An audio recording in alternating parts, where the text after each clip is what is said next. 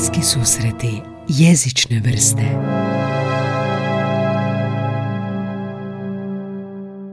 Bila vijest kao, ne javljajte se na ove brojeve. Da, da, ne da. brini. ne brini. Pa to je to. I onak stoji kraj mene i onda kad počne svjetlo, onda ja pogledam, aha, moram li se javiti ili to mogu riješiti preko maila. Da, da. A i to je isto super tema, ovaj, koliko izbjegavamo razgovor nowadays. Telefonski. Svaki, Ili o- općenito, svaki, da. svaki, svaki. Ima baš jedna super knjiga koju sad čitam. Ovaj, zove se Reclaiming Conversation. I onda autorica zapravo pokušava nas vratiti razgovoru jer je to užasno bitno za razmišljanje, za učenje, za čitanje. Mhm.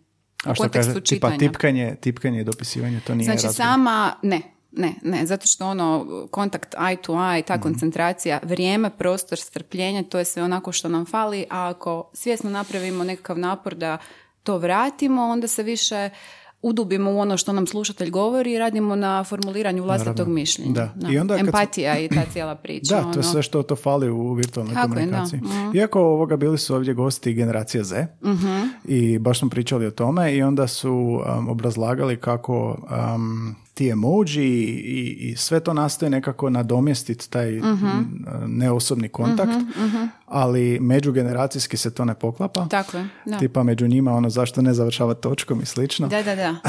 I kaže baš ovaj Tom koji je bio u podcastu da oni sasvim uspješno mogu nadomjestiti to jer prepoznaju kod koje osobe već kakav emoji funkcionira kako, ali ne znam. Da, to je taj generacijski jaz i to je skroz drugi. Mislim, prešli smo zapravo na neki likovni vid komunikacije kojim se ja isto dosta bavim u zadnje vrijeme zbog slikovnica.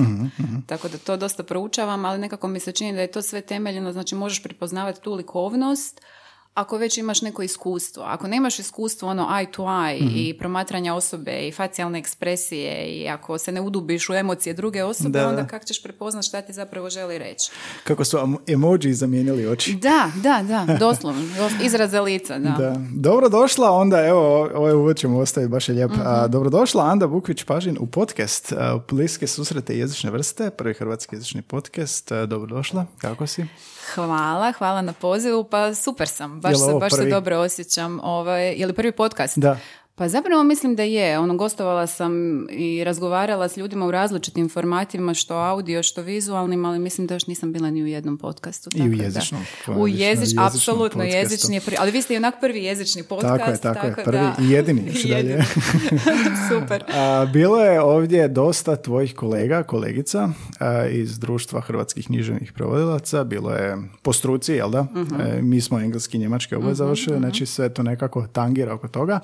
Ali idemo čuti odakle Anda i koji su njeni prvi jezični susreti bili negdje tamo davno u Metkoviću, jel da? Tako je, da. Metković je bio odrastanje. Je, odrastanje, uh, osnovna i srednja škola su bili u Metkoviću. Za Metković danas zna puno više ljudi nego što je znalo prije nekih 10-15 godina, ovaj, što po dobru, što po zlu. Po Ivanu Baluću. Apsolutno, da. U vrijeme kad sam ja odrastala, onda su ljudi čuli za Metković isključivo po rukometu. Danas se čuje i po raznim drugim ove, stvarima, političkim uglavnom o kojima nećemo, nadam se. Ovaj, e, tako da Metković je mali grad na granici, a, s Bosnom i Hercegovinom i bilo je nekako lijepo odrastati tamo. Izbori su bili suženi što se svega tiče. U to vrijeme ovaj, je to bilo posve dovoljno, a i danas kad gledam i na odrastanje i na školovanje čini mi se da je bilo bolje imati manje izbora što se tiče slobodnih aktivnosti, što se tiče hobija, što se tiče škole. Znači ja kad sam završila osnovnu školu mogla sam birat e, strukovnu školu ili gimnaziju. Tako da ako ste imali I to je jedno, malo... Da, da, da. Čak e, zapravo ne, bila je opća gimnazija i jezična gimnazija. Odnosno, u vrijeme kad sam ja išla, onda je ta opća postala matematička, tako da je bilo matematička ili jezična i onda je nekako bio logičan izbor, ono matematika ne, jezici da i onda sam išla u jezičnu gimnaziju. Jezičnu gimnaziju. Da. A, kako je izgledalo to, mislim to je uvijek tako malo mjesto, znači imaš ograničeno to izbor, jel Mhm. da? Kako je izgledalo, ne znam, knjižnice, bilo je, bilo je, bilo Mm. je školske knjižnice. Tako je, da. Školska knjižnica i bila je gradska knjižnica. Mhm. O toj gradskoj knjižnici sam često govorila jer sad nekako ovaj, sam u razdoblju u životu i uz vlastitu djecu kad se često vraćam na te ovaj, svoje početke i nekako sad kad gledam na to, knjižnice su me zapravo formirale. Uvijek Da. sam imala nekakvog dobrog duha ili dušicu u toj knjižnici koja je ovaj, prepoznala eh, da mi treba više literature i da volim čitati, da me zanimaju različite teme i onda uvijek kad ja ne bi znala što ću, onda sam imala ovo ti je dobro, ovo nam je sad stiglo, uzmi ovo. Tako da imala sam tetu Sonju u gradskoj knjižnici u Metkoviću. To je bio jedan mali prostor prepun knjiga. Sad se taj mali prostor ovaj, više ne koristi za knjižnicu, već se knjižnica preselila u veliki i lijepi prostor sa jednako dobrim izborom knjiga, a u osnovnoj i srednjoj školi e, su isto tako bile lijepe knjižnice, dosta opremljene i tamo sam bila jako, jako ovaj, mm. Česta gošća. Se sjećaš prvog dolaska u knjižnicu? Što su najranije uspomene Sjećam, jako mirisi, dobro najranije mirisi. Znači, ulaz, uh, potpuno uh, one bazične uh, police, one najjeftinije koje sad možeš kupiti u Ikei, one koje izgledaju metalno, prepune knjiga, znači knjige su bile ono u tri reda, doslovce, i onda kad više ne bi stalo u redove, onda su se njih. onako kao, kao tornjevi. I onda kad prođeš kroz te redove knjiga, onda dolaziš do jednog prostora iza stakla, ulaziš, to je bio zvuk karakterističan jer kako je sve bilo u staklu, onda je to staklo se onako malo zveckalo A, ovaj, kad, da, bi, da, kad da, bi otvorio vrata i onda je tamo za pultom u tom ostakljenom prostoru sjedila ovaj, knjižničarka i ispred sebe je imala kutije u kojima su bili oni posudbeni listovi. Toga se ti vjerojatno ne A, ne, ne, sjećaš. sjećam se, Sjećaš sjećam se, kako ne, da, i školske i gradske. Da, da, da, školske i gradske. Jesu se to bilo bijelo? To je bilo onako Je, ko, ko stara je. zdravstvena Je, iskaznica. Točno, točno, Da. točno. I zapravo si imao svoju, svoj članski karton, odnosno Mhm. člansku iskaznicu.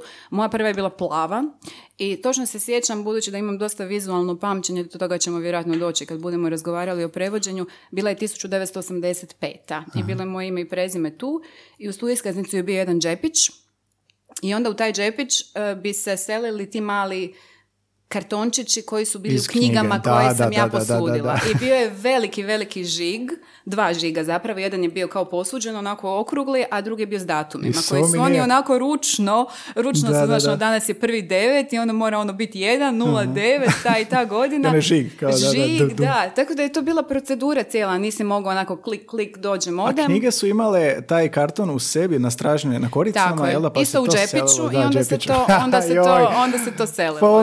Nisam, razmišljao od Je, djetinjstva, da, zaboravio sam kompletno. Ja sam prije par da. godina razmišljala o tome kada sam pripremala ovaj TED Talk eh, gdje sam zapravo htjela Mhm. govoriti o svom prvom čitateljskom iskustvu, zapravo o tome zašto je važno čitati, Mhm. ali naravno kako ja uvijek volim kad pišem bilo što, čak i znanstvene žanrove, volim ubaciti to privatno iskustvo jer mislim da je to nešto s čime se ljudi onda bolje povežu, onda sam se prisjećala svoje prve, svoje prve knjižnice I šta je- tih kartončića. Da. Da, da, da, pre, prekrasno mi je to. Da, da, bar to imamo neki. Koje su to vremena? Koje su to vremena? Pa Kako sigurno ima, ja ne znam, ja, ja vjerujem čak da ima knjižnica koji imaju... Ovaj, A kako danas, mislim, imaš djeca, kako danas to u knjižnicama izgleda? Imaju sve digitalno? U knjižnicama ti možeš, ne možeš digitalno, a možda zapravo i možeš, ne znam, ali ja volim, budući da volim razvijati tu kulturu kod njih odlaska u knjižnicu, evo Mhm. baš su jutro se išli u knjižnicu i onda imaju svoju iskaznicu koja je digitalna, koju Mhm. onda ima bar kod koju knjižničar očita, onda točno vidiš što je posuđeno, Da, da. š- imaš cijelu povijest posudbe, to mi je jako zanimljivo jer sam to baš gledala na svom profilu, jer svi imaju svoje korisničke profile, šta sam sve posuđivala i onda se zna dogoditi, to je meni super,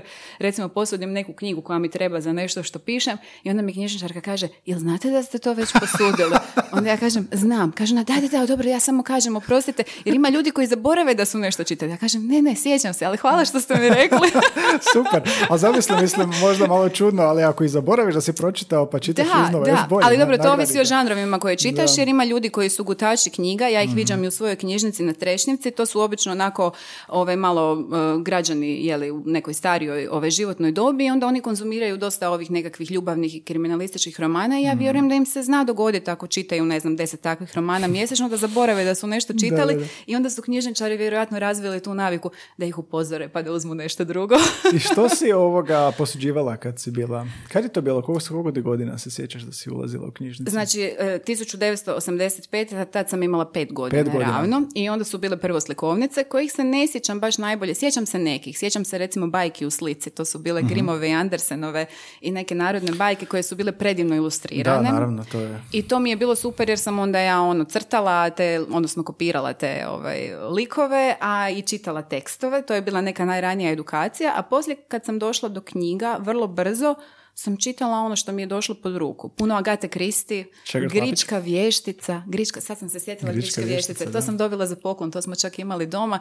I onda sam to pročitala, bilo je sedam knjiga, dosta debelih i to sam pročitala a mnogi su smatrali puno prerano, možda s nekih 90 godina, ali mi je to bilo sjajno, pola toga nisam kužila naravno, ali to ne nije toliko bitno jer te se riječi izrazi se negdje talože i to mi je poslije sad kad razmišljam o tome sigurno puno pomoglo u ovom poslu kojim se bavim. Da. Zadržat ćemo tu misao o kreativnosti i čitanju, želim se vratiti na to kasnije. Um, kako onda ide dalje jezični razvoj? Kako izgleda u školi? Jesi voljela hrvatski?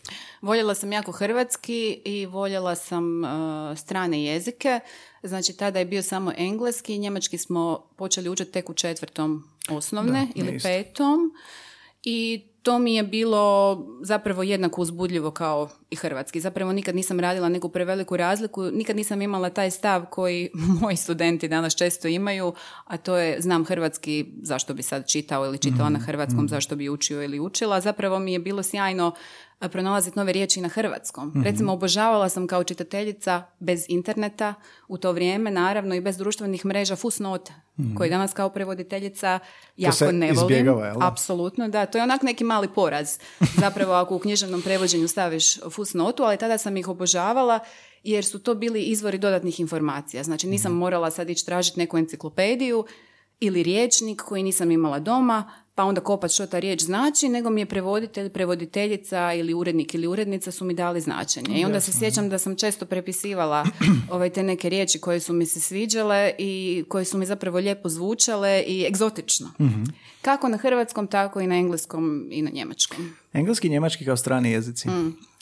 Nama je isto njemački došao u četvrtom osnovne i to je bilo da nije bilo baš interesa, da smo čak u drugu smjenu morali ići. Mhm. Jel kod vas to bilo... E, Bilo je manje interesa, bilo je manje interesa, ali nismo, nismo morali ići u drugu smjenu, ali ljudi općenito su imali, a i danas imaju dole u južnim krajevima nekakav zazor prema njemačkom, nekako je nama taj talijanski bliži zvukom, ja bi rekla, ljepše zvuči, ali to ne znači da ga imamo u školskim programima, jer nemamo. E, Njemački e, je i danas taj nekakav drugi strani jezik, ali najčešći argument e, koji možeš čuti od djece i mladi koji ne vole njemački je da loše zvuči, da nije melodiozan, da je grub. To su te neke predrasude koje, ne znam jel se ti slažeš sa mnom, ali meni njemački je jedan od melodioznijih jezika. Meni se smiju kad to kažem. E, da, apsolutno, apsolutno, ali možda to ima veze, kao što stvari uvijek imaju veze i sa profesorima i sa učiteljima koji možda to ne približavaju na odgovarajući Svakako, način. pogotovo u toj dobi, to igra Tako veliku je, ulogu. Da. tako je. A i tada nije bilo, mislim, ja kad sam učila njemački, e, nije bilo ovih nekakvih zaigranih pristupa koje ja često ne volim jer nekako um, relativiziraju važnost, ali su u određenoj dobi od 9, Moraju, 10, 11 moraju, da. godina su jako, jako prigodni i pogodni. Tako da mi smo to nekako ono štreberski radili, imao si riječnik, prepisivo si riječi, radio si te neke tekstove koji ti ništa nisu To ubije govorili. želju, ubije želju I to toj dobi, potpuno, potpuno ubije želju. Mm, Tako da, ali ja sad kad razmišljam o tome, ja sam imala onako želju i volju za jezicima. Mhm. I onda je to bilo isto i kad sam odlučivala što ću studirat. Znači, ok, želim jezike, dvopredmetni je studij, znala sam da ne želim samo anglistiku, znala sam da se engleski može studirati kao isključivo engleski, ali znala sam da želim još nešto uz to, što, pa eto, njemački sam učila, idemo engleski i njemački. Jezična gimnazija. Jezična gimnazija. Što je to značilo? E, Više jezika? Više sati stranog jezika, da. Više, e, mislim možda čak i da smo hrvatski imali jedan sat više tjedno. E, imali smo jedan sat manje matematike, čini mi se, ali sve iste predmete. Samo se satnica razlikovala. Ne znam je li još uvijek tako, ali kod nas je, kod nas je eto tako bilo. Ali smo imali, to je, to je ta ironija svega toga, ovaj, imali smo iste profesore, manje više. Tako da, evo, ne znam, to su valjda te neke kućice i strukture koje moraš organizirati jer Da, ti ne da. znam, tako struktura školstva nalaže, a sad koliko je to realno i koliko je zapravo različito, baš, baš i ne. I upisuješ dvopredmetni studij e, engleskog i njemačkog. Mhm. Kakav, ti je, o- kakav ti je odnos prema ta dva jezika? Često je ta kombinacija i kao vrlo zapošljiva, Mhm. a jezici su dosta i različiti. E, Kakav ti je odnos bila? Si voljela više engleski, njemački? Pa engleski sam puno bolje znala. Engleski sam već onako bila dosta fluentna, zahvaljujući filmovima i titlovima. Mhm. Najviše nisam nešto previše čitala na engleskom zato što ta literatura u ovoj mojoj knjižnici ni u jednoj od mojih knjižnica nije bila baš dostupna. Interneta je li ovaj nije bilo, kako je to davno bilo. Ove, a njemački pogotovo. E, tako da sam ja zapravo e, imala nekako veće samopouzdanje kad se o engleskom radi, a što se njemačkog tiče imala sam veliku želju nadoknaditi to što ne znam. I bio mi je popriličan šok jer sam imala tu nekakvu ideju da ćemo krenuti iz početka, s njemačkim i prijemni je tako izgledao. Zapravo, ja sam se upisala na njemački zahvaljujući tome što sam jako dobro znala hrvatski. Jer je prijemni se uglavnom sastojao od hrvatskog jezika, a ja sam išla na nekva natjecanja iz hrvatskog jezika kroz srednju školu, čak i na dva, tri državna, na kojima sam imala dosta dobre rezultate. Tu je uglavnom bila gramatika, tako da to nema veze s nekakvom kreativnošću jezičnom ili s nekakvom ono, sposobnošću, talentom i voljom za pisanje, nego je tu bila gramatika, budući da sam ja onako štreberica uvijek bila, ovaj, onda mi je to dosta dobro, dosta dobro išlo i onda sam se nemalo iznenadila kad smo krenuli s tim njemačkim jezičnim vježbama i došla je moja draga lektorica Marija Luca Miculinić i donijela nam je onako kopirano ogroman onaj tekst iz ti cajta i rekla je evo to pročitajte, povedite riječi, sutra ćemo razgovarati o tome. Ono sutra. I ja sam bila u nevjerojatnom šoku. Sjećam se točno da sam skužila da taj njemačko-hrvatski riječnik koji sam donijela iz Metkovića u studentski dom na Savi... Onaj neće, žuti, žuto-crni. Žuto-crni, Da, da. žuto-crni. A imala sam i nekog Šamšalovića. Taj žuto-crni je školske knjige. Aha. A Imala sam i nekakvog nasljeđenog starog Šamšalovića, kojeg i danas nekad koristim jer ima nekih zgodnih riječi, ovisno o tekstu koji prevodim. Ja sam skušala da to meni ništa neće koristiti. Ja trebam njemačko-njemački riječnik. Da, I onda sam u algoritmu tada Dudana nije bilo Ajme, i bila je jedna mala knjižnica Čak mislim da se sjećam da se zvala Tamaris ili tako, nekako gore u Mesničkoj, negdje, negdje uzgor ovaj, u nekoj od onih pokrajnjih ulica i tamo sam kupila taj golemi dudan, šlepala sam ga nazad na Savu i onda kad sam ga krenula čitati, shvatila sam da je super što imam ovaj njemačko-hrvatski rječnik jer ja ne razumijem definiciju. da, da, da, da, da, pa to je pogotovo na Tako početku da je, studija. to je bilo onako jedan niz e, šokova i nije mi bilo lako, ali sam to shvatila budući da sam imala stvarno dobru lektoricu koja je prepoznala i na tome sam joj i dan danas zahvalna. Znaš kako su lektori tu dosta zloglasni na, na germanistici. Mislim, zloglasni u smislu ono jako puno, jako puno daju, ali nevjerojatno puno traže Mm. i ona je zapravo shvatila da meni treba vremena malo i da ću ja to stići i, i jesam Mm. na kraju. Tako da, ali da se nisam namučila, bome jesam i onda mi je taj njemački, evo nekako rodila se ljubav bez obzira na tu silnu muku. A ljubav prema engleskom sam imala od uvijek. Ja se sjećam isto prva godina a Lessingove drame e, 18. stoljeće. E, a mi smo krenuli, mi smo krenuli, kako je ono bilo? Ja mislim, mi smo imali cikluse, znači 18. 19. 20. stoljeće i onda su tipa, ne znam, druga, treća i četvrta godina faksa su slušali skupa. I onda ti je ovisilo kad ti dođeš koji će te ciklus zahvatiti. Tako da sam ja krenula od 20. A, stoljeća, dobro, dobro. prebacila se na 18. i onda na kraju 19. To je možda I- lakše možda. Da, pa je, malo je bilo lakše zakoračiti u 20. stoljeće. Kako ti se na faksu formira, a, formiraju uži interesi? Je li bilo jasno od početka prevoditeljski ili je bilo različitih? Ja sam uvijek htio književnost na kraju, nikad nisam otišao u tom smjeru. Ja sam e, imala veliki interes za književnost. E sad, e, kako se to formiralo, čekaj da se malo prisjetim, mene je prevođenje od uvijek zanimalo. Imam neke rane, rane anegdote.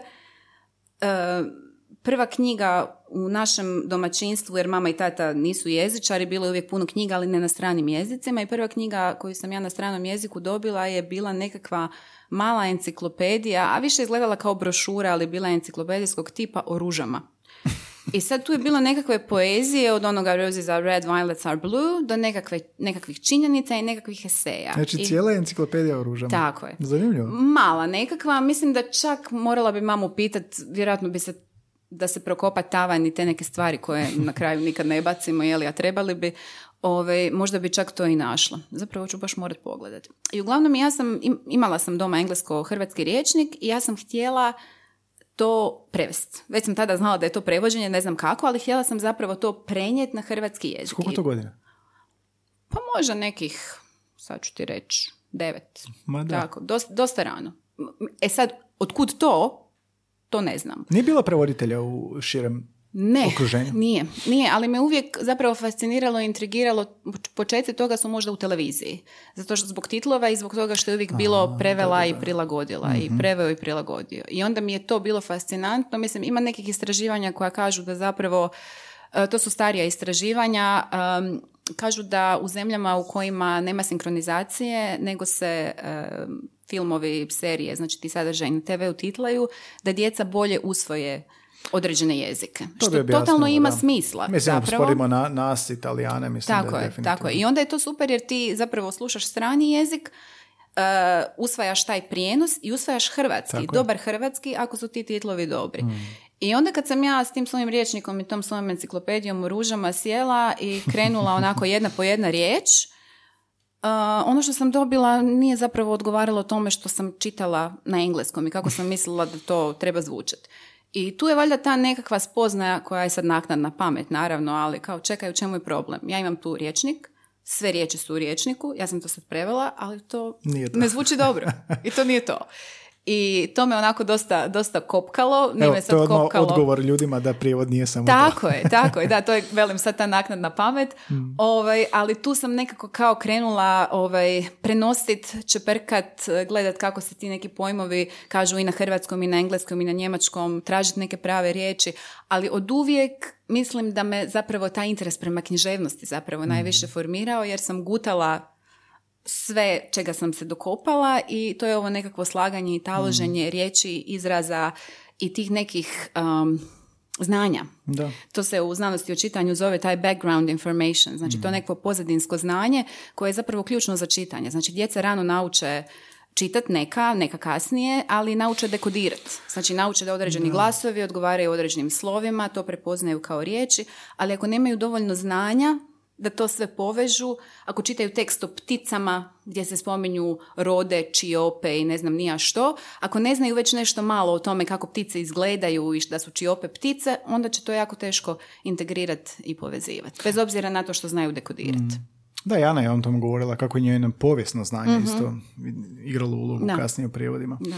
A, gdje je onda početak profesionalni prijevoda? Šta, kako to kreće? A, to ti je krenulo, znači, e, na fakultetu, e, kolegica Ana Badurina je malo govorila o tome kako nije ovaj, postojao smjer, studij, e, odnosno studij. Mi sad na anglistici imamo smjer prevođenja, znači imamo onu ciljanu edukaciju, tako je, diplomski studij.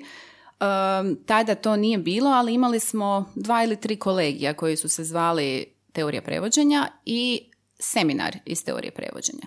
I tu smo preveli nekakve prve tekstove. Kod profesora Ivira smo to radili ovaj, u grupama, nekakve književne tekstove smo prevodili i to mi je bilo jako zabavno i zanimljivo, s tim da me ovaj, odmah u startu smetalo što na tome radimo zajednički. Aha. Je, znaš, ono, ja mislim da je neko rješenje puno bolje. A što ali je zajednički značilo? Dio po dio? Pa, pa više se ne sjećam kako smo to organizirali, ali mislim da smo uh, zapravo svak, svatko je morao proći cijeli tekst i prevesti jedan dio, tako da imaš uvid ono u cjelinu i prevedeš taj jedan dio, ali smo onda čitali to nisu bile velike tekstovi, mm. možda dvije kartice, tako da se onda u grupi od troje ili četvero ljudi to jako dobro moglo proći, ono, mm. analitično. I onda ja nađem neku super riječ, onda kolegica kaže, ali to baš ne paše tu, a ja smatram da baš paše i obrnuto. Mislim, naravno, uvijek bismo se na kraju dogovorili jer trebalo je predati seminar, ali sam nekako uvijek razmišljala o tome da je prevođenje baš ta nekakva samotna ovaj, djelatnost. Odnosno, e, nije samotna u nekoj fazi, ali jedna bi osoba trebala donijeti tu nekakvu ovaj, konačnu, konačnu odluku. Pa jedna osoba je napisana na kraju. Jedna osoba, da, mhm. da. I onda smo imali isto tako iz njemačkog kod profesora Horvata uh, malo teorije, malo tog nekakvog seminara gdje smo se okušali u tim nekim književnim tekstovima. Ne znam, prevodili smo Güntera Grasa i možda mm. Valzera i nešto tako. I to je bilo to. A onda pravi počeci, dok sam još bila na fakultetu, su bili na Hrvatskoj radioteleviziji. mm Tamo sam zapravo naučila dovoljno uh, svega da mogu se otisnuti u nekakvo ozbiljno prevođenje. Kako je to bilo prevođenje čega? Filmova? Znači, e, da se vratim još malo unatrag, e, mnogi su me poslije pitali kako sam došla na Hrvatsku radio televiziju. Došla sam tako što je e, na panou knjižnice, anglističke knjižnice ili germanističke, tada su bili ovaj, zapravo na drugim mjestima, sad Filozofski fakultet ima lijepu novu knjižnicu u kojoj je sve po katovima, ovo je bilo u sklopu stare zgrade fakulteta i na jednoj od te dvije knjižnice je bio istaknut oglas da služba za prijevode Hrvatske Hrvatske radiotelevizije traži angliste i germaniste. Diplomirani ili absolventi? Ne, ne moraju biti ovaj, diplomirani studente anglistike i germanistike. Vjerojatno je bilo istaknuto da su absolventi, da, se i oni nekako ovaj, ograde i da se osiguraju da će dobiti osobu ipak s kojom se može raditi, da se jave. I ja sam se javila gospođi Bojani Zeljko Lipovščak, koja je bila tadašnja eh, šefica službe eh, za prijevode. mm I dobila sam probni prijevod ne sjećam se uopće kakav je to probni prijevod bio, pojma nemam nekav tekst vjerojatno o, o političkim dnevnim zbivanjima i obavili smo razgovor i dobila sam mail, ili možda tad nije ni bio mail, nego telefonski poziv, da dođem raditi. I taj radit je bio uh, dežurstvo, od 4 do 8 po potrebi i dalje za desk informativnog programa. Znači ti sjediš i radiš to što te taj dan dočeka. Šta će te dočeka, to ovisi naravno o tome šta se u svijetu zbiva. To ide u dnevnik onda u pola To ide u dnevnik, to ide u razno razne informativne emisije, e, to su bili različiti formati, nekad sam morala prevesti tekst koji je imao jednu, dvije, tri kartice, nekad sam morala napraviti takozvano skidanje, a to ti je dobiješ VHS-icu, tad su bile VHS-ice, ili čak betu koju si onda morao nositi da se presnimi na VHS-icu, da to možeš ubaciti u video rekorder i onda zapravo uh, radiš tekst, skriptiraš na neki način, ali ne skriptiraš nego moraš prevesti. Prevesti I moralo se raditi jako, jako brzo, i jako, jako precizno, jer naravno nisi si mogao dopustiti da kažeš da je, ne znam, Bill Clinton objavio rat, ako nije, da je potrošeno milijun dolara, ako je bilo sto tisuća dolara, to su te pogreške u mm. brojkama koje se često događaju i to je bio taj faktor iznenađenja da nikad ne znaš zapravo ko će te pozvati, kakav će biti novinar ili novinarka, koliko će razumne zahtjeve imat, koliko će zapravo biti gužva, jer nekad se zna jednostavno dogoditi da se pet stvari dogodi i sve su bitne i onda si baš mora onako raditi jako brzo i jako efikasno. Koliko vas je bilo? E, tada smo bili jedna osoba po dežurstvu. Uh, vjerojatno je, ne znam jesam li dožurala više puta tjedno ili vjerojatno jesam, ali nas je bilo možda u to vrijeme kad sam ja bila četvero petero ono at disposal mm s kombinacijom engleski i njemački. Najviše se trebao engleski, a onda nakon toga njemački. Ako bi došao neki drugi, tako je, ako bi došao neki drugi jezik, onda su zvali ono hitno. to je bila hitna prevodilačka ovaj, u svakom smislu. Da. I onda nakon, nakon, ne znam, nekih možda godinu, dvije ovaj, rada u toj službi, sam onda počela dobivati i filmove, i serije, i talk showove, i sitkome, i svašta nešto, titlanje, tako mhm. je, da. A, jesi se onda vidjela na TV-u? Čula svoj tekst u dnevniku? O, da, da, da, više puta, više puta. Uglavnom nije bilo nekih velikih kikseva, mada je bilo i toga.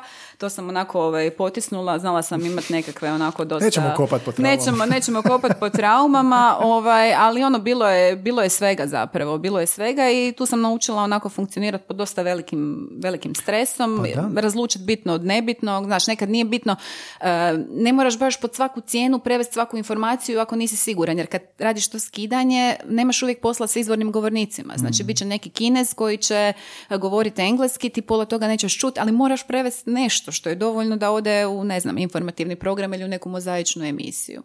Tako da je Taj rad pod pritiskom možda na najbolji, najbolja viština. Je, je. I znaš šta još? E, nešto što, se, što mislim da je zapravo e, bitno za svakog dobrog prevoditelja, čim god se bavi, spremnost na kritiku.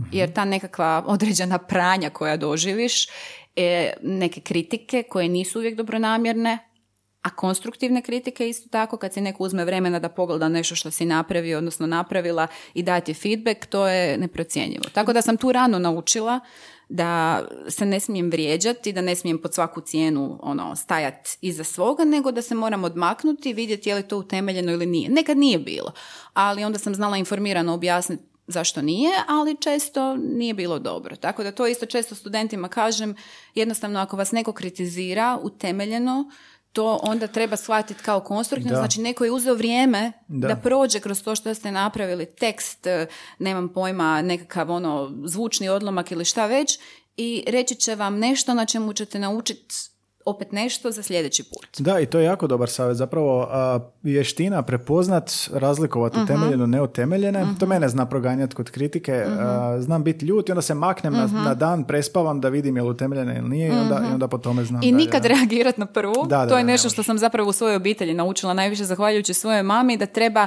znači ono, dobiješ neki mail u kojem te jako kritiziraju. Ja sam poslije, nakon što sam istesala zanat u toj službi za prijevode u desku, i radeći titlove sam počela prevoditi simultano, mhm. isto za televiziju, jer sam se simultanim, znači konferencijskim prevođenjem i konsekutivnim dosta bavila u jednoj fazi, mhm. nedavno je dosta svog života i onda sam počela prevoditi uh, uživo, znači bilo je za dnevnik, bilo je za ove mozaične emisije, za Dobro jutro Hrvatska recimo i tako i onda dobijem neki mail u kojem ili gnjevni slušatelj ili novinar kritizira to što sam ja, evo sad nemam dobar primjer, jer nisam o tom razmišljala, ali sam nešto krivo izgovorila ili sam rekla, ne znam, neki grad u Indiji koji on nije rekao, jer je to sad jako bitno i onda ti je najprije onako, Isuse Bože, ono, da, sramiš se, šok, sramiš se kako si si to dozvolila, pa je to sad baš sve tako, prvi šok i nikad zapravo ne treba, imaš poriv ono sve napisati, sve objasniti, ali treba stati. Treba stati i razmisliti, vidjeti šta je utemeljeno, što nije i onda se očitovati, jer obično sam se morala očitovati na takve. Nije tog sad bilo ne znam koliko, ali bilo je. Bilo je i bilo je znalo je biti utemeljeno, jer jednostavno ono mozak ti svi ćemo griješiti i svi griješimo i to je jedino što je sigurno da svi prevoditelji i prevoditeljice griješe. Mhm. Samo je sad pitanje što napraviš onda ovaj, s, tom, s tom pogreškom. A ti početci, mislim, to je sad već ono absolventsko, recimo, to je onda... Da, dobro, ovo je bilo ovo što govorim, da, ovo je apsolventski sam krenula, ali apsolventski on u zadnjoj godini apsolventure, tako kad sam diplomirala, onda sam ostala dosta dugo raditi za HRT.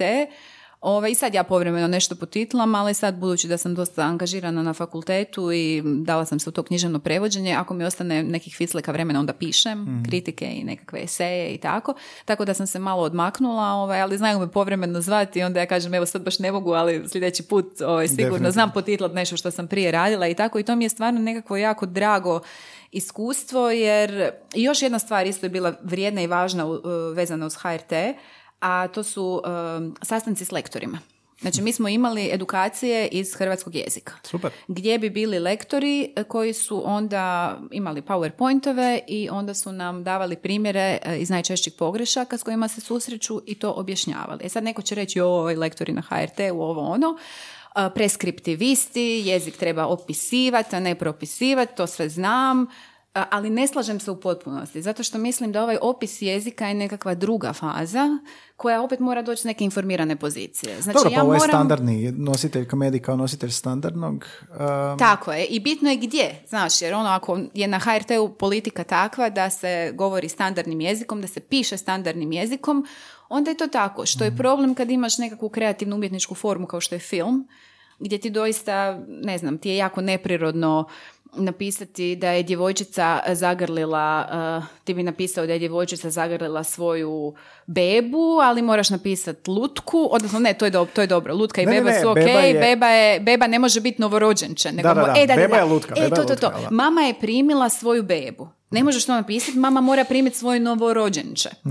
Tako da, evo, to je, a beba je lutka, točno to. Znam da je bila, bila neka... Bila lektorica ovdje, pa je to, da e, sam zato se sjećam. Tako da sam ja tu strašno puno naučila. Ja sad kad prevodim književnost, u kojoj sam puno slobodnija, gdje različiti registri, različite situacije, različiti autori i autorice koji su jako kreativni s jezikom, rade u izvornom jeziku nekakve izgrade lingvističke, onda ja znam, ok, to bi trebalo biti tako, standard je takav, ali ja sad to neću tako iz razloga što to autorica tu nije htjela. Da, da, da. Tako da mislim da mora postojati ovo nekakvo znanje o tome kakav je standard i šta je propisano i da treba, ako već odstupaš, informirano odstupiti od toga. Um, kad bi usporedila, ne znam, probat ću pojednostaviti, ali ne može se vjerojatno. Um, je, li, je li književni prijevod u odnosu na ovaj medijski prijevod nešto kao, ne znam, alat i umjetnost? Je li to nešto kao e, se pogubio, elektronika u odnosu na, ne znam, slikarstvo? Ovisi koji medijski prijevod, jer nije svaki medijski prijevod istog žanra. Znači, kad gledamo filmove, igrane filmove, to je priznato kao umjetnost. Postoji mhm. društvo hrvatskih, hrvatskih audiovizualnih prevoditelja, mislim da je Sandra Mlađenović koja je predsjednica je bila tu u podcastu i ona je vjerojatno govorila o tome da ta naša udruga, čija sam ja članica, ima sad status umjetničke mhm. udruge. Tako da film definitivno uh, je usporediv uh, u jednoj svojoj komponenti s književnim prijevodom. Jedna komponenta, odnosno ta komponenta na koju mislim je ova titlovska jezična. Samo što u mhm. filmu imaš još ovaj medij uh, koji je vizualni mhm. i koji ti kao prevoditelj moraš uzeti u obzir. Znači mhm. nećeš sve napisati kao što pišeš u književnom prijevodu, već ćeš se poslužiti sa onim što je u slici. Recimo, ovaj, meni je jako puno uh, pri konsekutivnom i pri simultanom konferencijskom prevođenju pomoglo to iskustvo audiovizualnog prevođenja zbog mm. te umjetnosti komprimiranja. Da, ima smisla.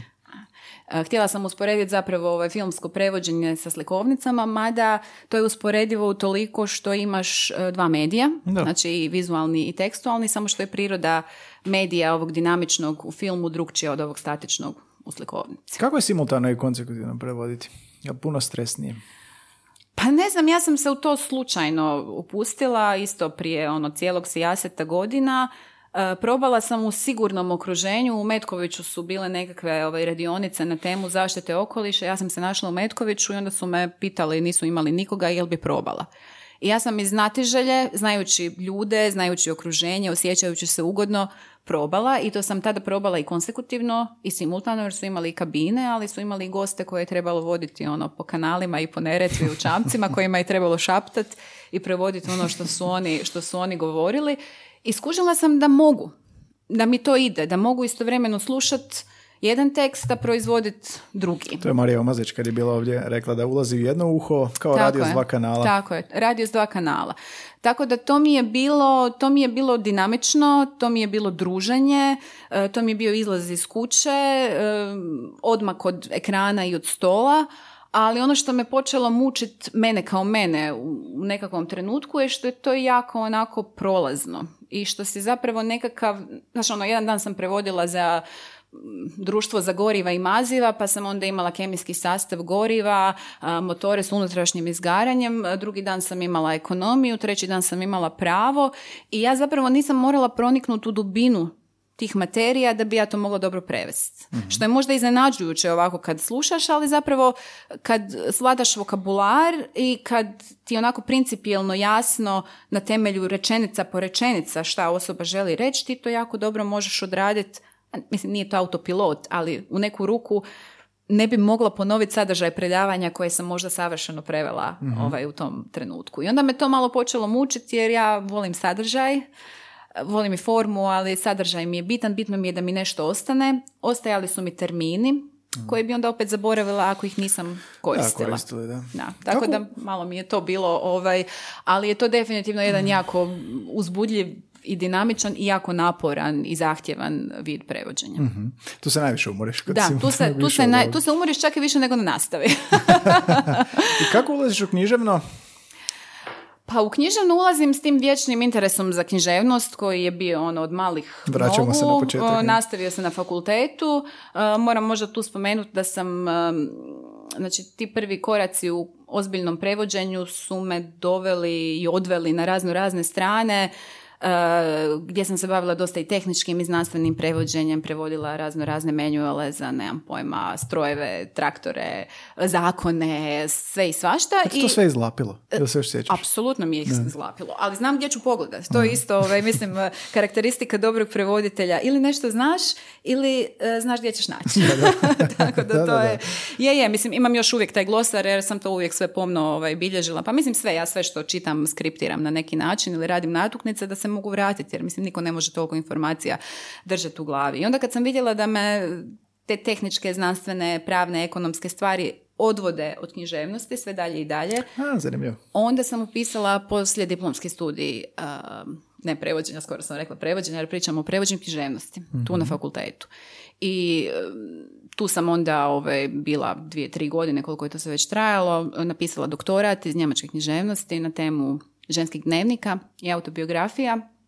19. stoljeće mi je bilo ovaj područje istraživanja, tako da taj kontakt je nekako ostao i dosta sam surađivala s književnim časopisima. Mhm. Znači, e, Libra Libera, Kvorum, u književnoj smotri sam objavljivala nekakve prijevode mhm. i to su bili nekakvi ficleki književnih književnih tekstova. To je prvi, prvi književni prijevodi koji radiš? to su bili prvi objavljeni književni prijevodi u tim časopisima. Za treći program Hrvatskog radija sam isto prevodila ovaj dosta. I onda u nekom trenutku sam, čekaj, koji je prvi prijevod bio? A, to je isto došlo preko HRT-a. Jedna bajka iz Tisuću jedne noći. zahtjev je došao jer sam eto bila u službi za prijevode i tražili su nekoga s njemačkog i onda sam ja to ovaj, uzela i... A, imamo, tisuću Pre- noć. tako je, Mozaik to- knjiga 2010. Tako, i to je bila jedna zbirka, e, dio je prevela ovaj, gospođa Bojana Zeljko Lipovščak i još jedan prevoditelj čijeg se imena ne sjećam, a dvije ili tri bajke sam prevela ja. A kako, si, kako su došli do tebe? E, Zato što je gospođa Lipovščak, Zeljko Lipovščak bila šefica službe za Ista prijevode. ta, da. Tako je, to je ista ta i onda me ona preporučila. A ja sam obje ručke prihvatila i evo te bajke me zapravo nekako stalno prate. E, vidjet ćeš kad pogledaš tu moju bibliografiju, ne znam koliko je potpuna, koliko nije, ali svako malo dođu bajke. Grimove bajke u jednoj verziji, Da. priče iz cijelog svijeta koje su isto bajke. Sad sam opet nedavno prevodila nekakve ovaj, isto svjetske bajke i tako tu i tamo. Moja ovaj. velika knjiga bajke, to si spominjala ale si čítal ako kao klinka. To sam i čitala. I to da, ali, to je među jo, ne, ali, ali to imaš, to nije, To to, nije ta, različita. to je ono milijardu izdanja Da, da, da. različitih izdavača, sve se zovu ili male ili velike knjige bajke, a ove koje nisu male ili velike su bajke za laku noć. Možemo malo pročitati ovoga popis prijevoda. Super je što vaša stranica DHKP-a ima Mhm. um, vašu bibliografiju prijevoda. Da, moje noćne more preljepe su zove svijet, to vjerojatno nije bajka. jel? Nije bajka, to je, a to je isto nastalo na temelju e, nekih tekstova koje sam prevodila za Libru Liberu i onda je Zoran Roško koji je uvijek imao nekakav hanč za te jako komplicirane eksperimentalne tekstove. Tu sam se baš izverzirala u tome da pojma nemam šta autor želi reći Da, da. i da mi više treba da pročitam i da skužim nego da, da prevedem i onda je u nekom trenutku objavio tu antologiju te inovativne američke proze. Da. Strašan grad 2. E, to je Strašan grad 1 i 2, to je prvi roman za djecu koji sam prevela s njemačkog, isto za mozaik knjigu ako se ne varam. Tad još nisam imala, to sam prevodila kao roman, a ne kao roman za djecu, jer tada još nisam ušla u dječju književnost na način na koji sam ušla poslije i na način na koji se sada u toj književnosti nalazim. Da, stvarno svaka druga kao da je bajka. Je. Moja, moja sačuvati ljubav vjerojatno nije. Priča za laku noć za mlade buntovnice. E, da, to je, to je, ovaj, to je ovaj hit o, koji je bio kao nekakav ono, osvješćivanje populacije, djece prvenstveno o tim nekim skrivenim pričama. Jer uvijek ono u povijesti najviše muškarci dođu do izražaja, a oni su onda izvukli žene iz cijelog svijeta koje su bile ovaj, zaslužne u mnogim poljima. Povijest ih je malo prešutila kao i kanon Mhm. i onda su to napravili u obliku priča i jako lijepih ilustracija. Tako da je to edukativno. Maja dobro. Angelou, da. Da, zločesta sjemenka. E, to su slikovnice, Da, da, da. da. To, To to je isto, to se zove The Bad Seed. Tu sam imala problema sa, s prijevodom naslova. Prevodiš i sa engleskog i sa njemačkog podjednako negdje ovdje, barem po biografiji. Tako Ili više je. sa njemačkog? Nije? Da, Podjednako pa je. podjednako je, rekla bi, da. Sad onako dosta, te, te slikovnice su gotovo sve s engleskog, a romani iz njemačkog i s engleskog. A, dakle, tamo negdje 2010. onda kreće književni prijevod. 2010. To je prvi objavljeni književni Kako prijevod, se da. ono gaže nabavljaju, da pojednostavim, s jednog prijevoda na drugog, jel te izdavač kontaktira jer su opet suradnici Mhm. ili kako dolazi do sada već koliko je? 30, 40, koliko? Nema, 40, ima 30 30-ak, možda. da. Ovaj, pa gle, e, iz početka je bilo tako da me izdavač kontaktira. E, poslije, ma da, uglavnom izdavač, osim kad ja pročitam nešto što mi se jako sviđa, bilo da je dječje, bilo da je za odrasle i onda ja predlažem i onda ako prođe, prođe, znači to je nešto Izdavaču što je bio predlažeš. izdavaču, da. Jer sad budući da imam već nakon dosta vremena dobar pregled šta bi kojem izdavaču odgovaralo, onda kontaktiram ovaj ciljano. I to mi dosta dobro uspjeva za dječju književnost, jer to je onako jedno zapostavljeno ovaj, područje što se svega tiče, a ja valjda imam i neku dozu ozbiljnosti ovaj, kad to prevodim, jer imam i onako ozbiljan ovaj, korpus prevedene književnosti za odrasle, pa mi to daje neku onako ozbiljniju, Super je ovaj predlog, poziciju. super je predlog izdavaču. To je kao otvorena molba za posao. Pa da, da, da, način. je, je i nekad oni ono, ovisi o rupama u izdavačkom planu, o tome koliko im je to zanimljivo, kolika je komercijalna vrijednost isto tako, Mhm. tako da, ali uglavnom zapravo nisam nikad imala problema e, s tim da, evo, ne znam šta ću, nemam posla. Možda je to i zbog tih raznorodnih stvari kojima sam se bavila, Mhm. ali ti kontakti s ljudima su, su neprocjenjivi. A možda da ovdje sad kažem još nešto, ovaj, jer o tom sam puno razmišljala, pa će mi pobjeći E, ljudi, poznavanje različitih ljudi iz različitih područja, znači ne samo jezičara u širem smislu, nego stručnjaka za, ne znam, matematiku, fiziku, kemiju, e, nogomet, planinarenje. To je nešto što je vaš podcast Da, prepoznao i vi dovodite takve ljude. To je blago. Da. To je doista neprocjenjivo jer ja sa svakom knjigom koju prevodim Moj proces prevođenja je dosta kompliciran, ja to radim ono pet draftova različitih u slojevima i tako možemo poslije o tome ili ne. Ali dođe do onog trenutka kad zapravo e, mi ostanu neke nerazjašnjene stvari, minimum tih nerazjašnjenih stvari, a rok je blizu i onda mi hitno treba neko objasniti recimo ne znam, u čemu je razlika između hue i shade kad se mhm. radi o bojama. I mhm. onda ja imam svog ovaj, kolegu, poznanika uh, Zlatana Vehabovića koji je slikar i onda mu pošaljem poruku ovaj, na face i onda on meni sve to na fejsu objasni. To je neprocjenjivo. Mhm. Ili ne znam, e, i tako naučiš masu stvari. Baš kad sam prevodila ove mlade buntovnice, onda je ovaj, bila jedna penjačica, kineskinja čije sam ime ovaj, e, zaboravila, ali se radilo o tome da mi nije bilo jasno nešto vezano za terminologiju. Je li to sad planinarenje, je li penjanje, mhm. e, razlika ono hiking, mountaineering i tako to. I onda moja kolegica koja je sa mnom studirala, ovaj Mija Vrbanac, mi je to sve pojasnila, a onda mi je ispravila jednu stvar koju sam ja napisala, a to je bilo osvojila je planinu. I onda mi je rekla da se to nikad ne govori, jer ne možeš osvojiti planinu, to je jako onako kolonizatorski i arogantno, tako jedna velika planina tebi mora dopustiti da ovaj, dođeš na njezin vrh i uh, moraš još za to biti zahvalan. I to mi jako ima smisla. Te neke sitnice koje... Uh, kako mi je on rekla, ja sam to nekako popeti se ili ne znam, e, mogla sam to preformulirati tako da se ona pridružila ekspediciji koja se penjala na Mount Everest, tako da sam u potpunosti izbjegla glagol. I to te nekako, ovaj, to jako korespondira s tom nekom mojom svješću koja je vjerojatno od uvijek bila tu da ono riječi nisu nevine, čak ni u nekakvoj ono neobaveznoj komunikaciji, da stvarno imaju težinu i da baš moraš onako paziti kako se izražavaš. Da. Jer... To je baš zanimljiv argument da kako ovoga kao prevoditelj ti moraš imati kao poslovne kontakte. mm Da. Doslovno, doslovno. Jer ne možeš, ne možeš svoj rječniku. Sjećam se da je nama profesorica s faksa pričala da je nešto prevodila željeznički. mm I prema svim riječnicima, prema svim prevodima što je tražila za dva dijela neka lokomotive mm je ista riječ. mm Ali u tekstu koji je prevodila ne može biti ista mm riječ. I onda je morala ići na kolodvor, tražiti, eh, ne znam, strojovođu nekoga da, da joj objasni onda je tek on mogao objasniti. Mi imamo sad sreću da smo mi svi starci ovaj, na Facebooku. Ovaj, to nije zanimljiv medij mlađim generacijama, ali svi ovi zapravo koji, koje ja površno i manje površno poznajem jesu negdje ili na Fejsu ili na nekom Whatsappu mm. i svi razumiju što mi je sjajno da mi doista to treba odmah, ne ono preksutra ili za dva ili tri tjedna u toj nekakvoj fazi i doista dobijem onako sjajne odgovore iz kojih jako puno naučim i koji učine moj prijevod puno bolje. Možeš nekad u dilemi biti postaviti nekoj grupi ili, ili nešto? Pa e, nekad je to radim, ali uglavnom nekako tijekom godina i tih nekakvih različitih aktivnosti i stvari kojima sam se bavila sam baš onako stekla e, neki širok krug poznanstava i ljudi za koje točno znam da bi to mogli, tako da onda ovaj, zapravo grupe su mi onako zadnji nekakav resort. mm Ciljam onako na, već znaš na određene. Koga, već znam koga. Kako, I kad točno, je budan. Točno, i kad je budan. to je isto, i to je isto jako bitno. Rijetko ko je budan kad sam ja budna. Dobro, prevoditelji ostali, ovaj, vjerojatno. Mišo Grundler rekao. Mišo Grundler, da. prevoditelj i neprijatelj nikad ne spavaju. Nikad ne spavaju, da, Miša je Miša. Miša je moj student bivši. Ja? da, da. da bio tu. To je bila prva godina ovaj, kad sam počela, kad sam počela predavati, tako nisam baš toliko stara.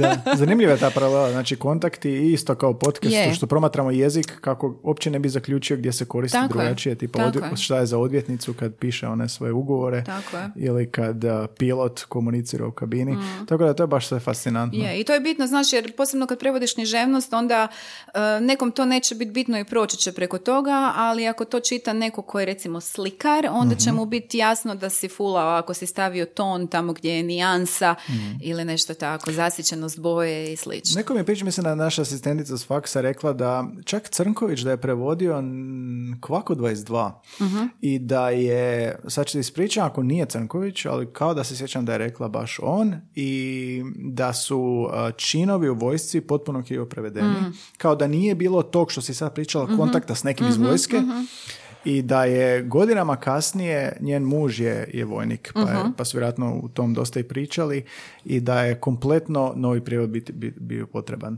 A, jer, Mhm. Da, jer je to okosnica Da, zapravo, to nije da. nekakva marginalna informacija, ovo je, nego je da, baš vo- jako, vojska, ono. jako bitno. Da, moguće, moguće ima toga, ali mislim u obranu Crnkovića ili ko je već bio, nekad je stvarno bilo puno teže ovaj, doći doć do tih Lako sad pametovati, E, kad lako imamo je sad pametovati. cijeli svijet na Da. dlanu, na smartfonu. Da, ali su neprocjenjivi su ti osobni kontakti doista i s poznatim i s nepoznatim ljudima. Mhm. To je nešto, je, e, kolegica Snježana Husić je rekla jednom prilikom da um, prevođenje počinje tamo gdje riječnik prestaje. Mhm. I to je doista nešto što mi je baš ostalo i što dobro ilustrira, odnosno korespondira s onim što ja osjećam. A ti si isto rekla, ako dobro sam našao na netu u svom istraživanju, da je prevođenje utrka na duge staze. Evo druge moje omiljene teme. je, da, to je, ima veze s mojim uh, odnedavnim hobijem. Ovaj, prije nekih godinu i pol dana mi je moja najbolja prijateljica za rođendan poklonila članarinu u školi trčanja. I Mislim da ćeš reći patike, patike za ne, nije, to mi je sestra poklonila. Svi su se baš jako pobrinuli da ja potrčim. ne znam zašto, evo, to bi trebalo analizirati.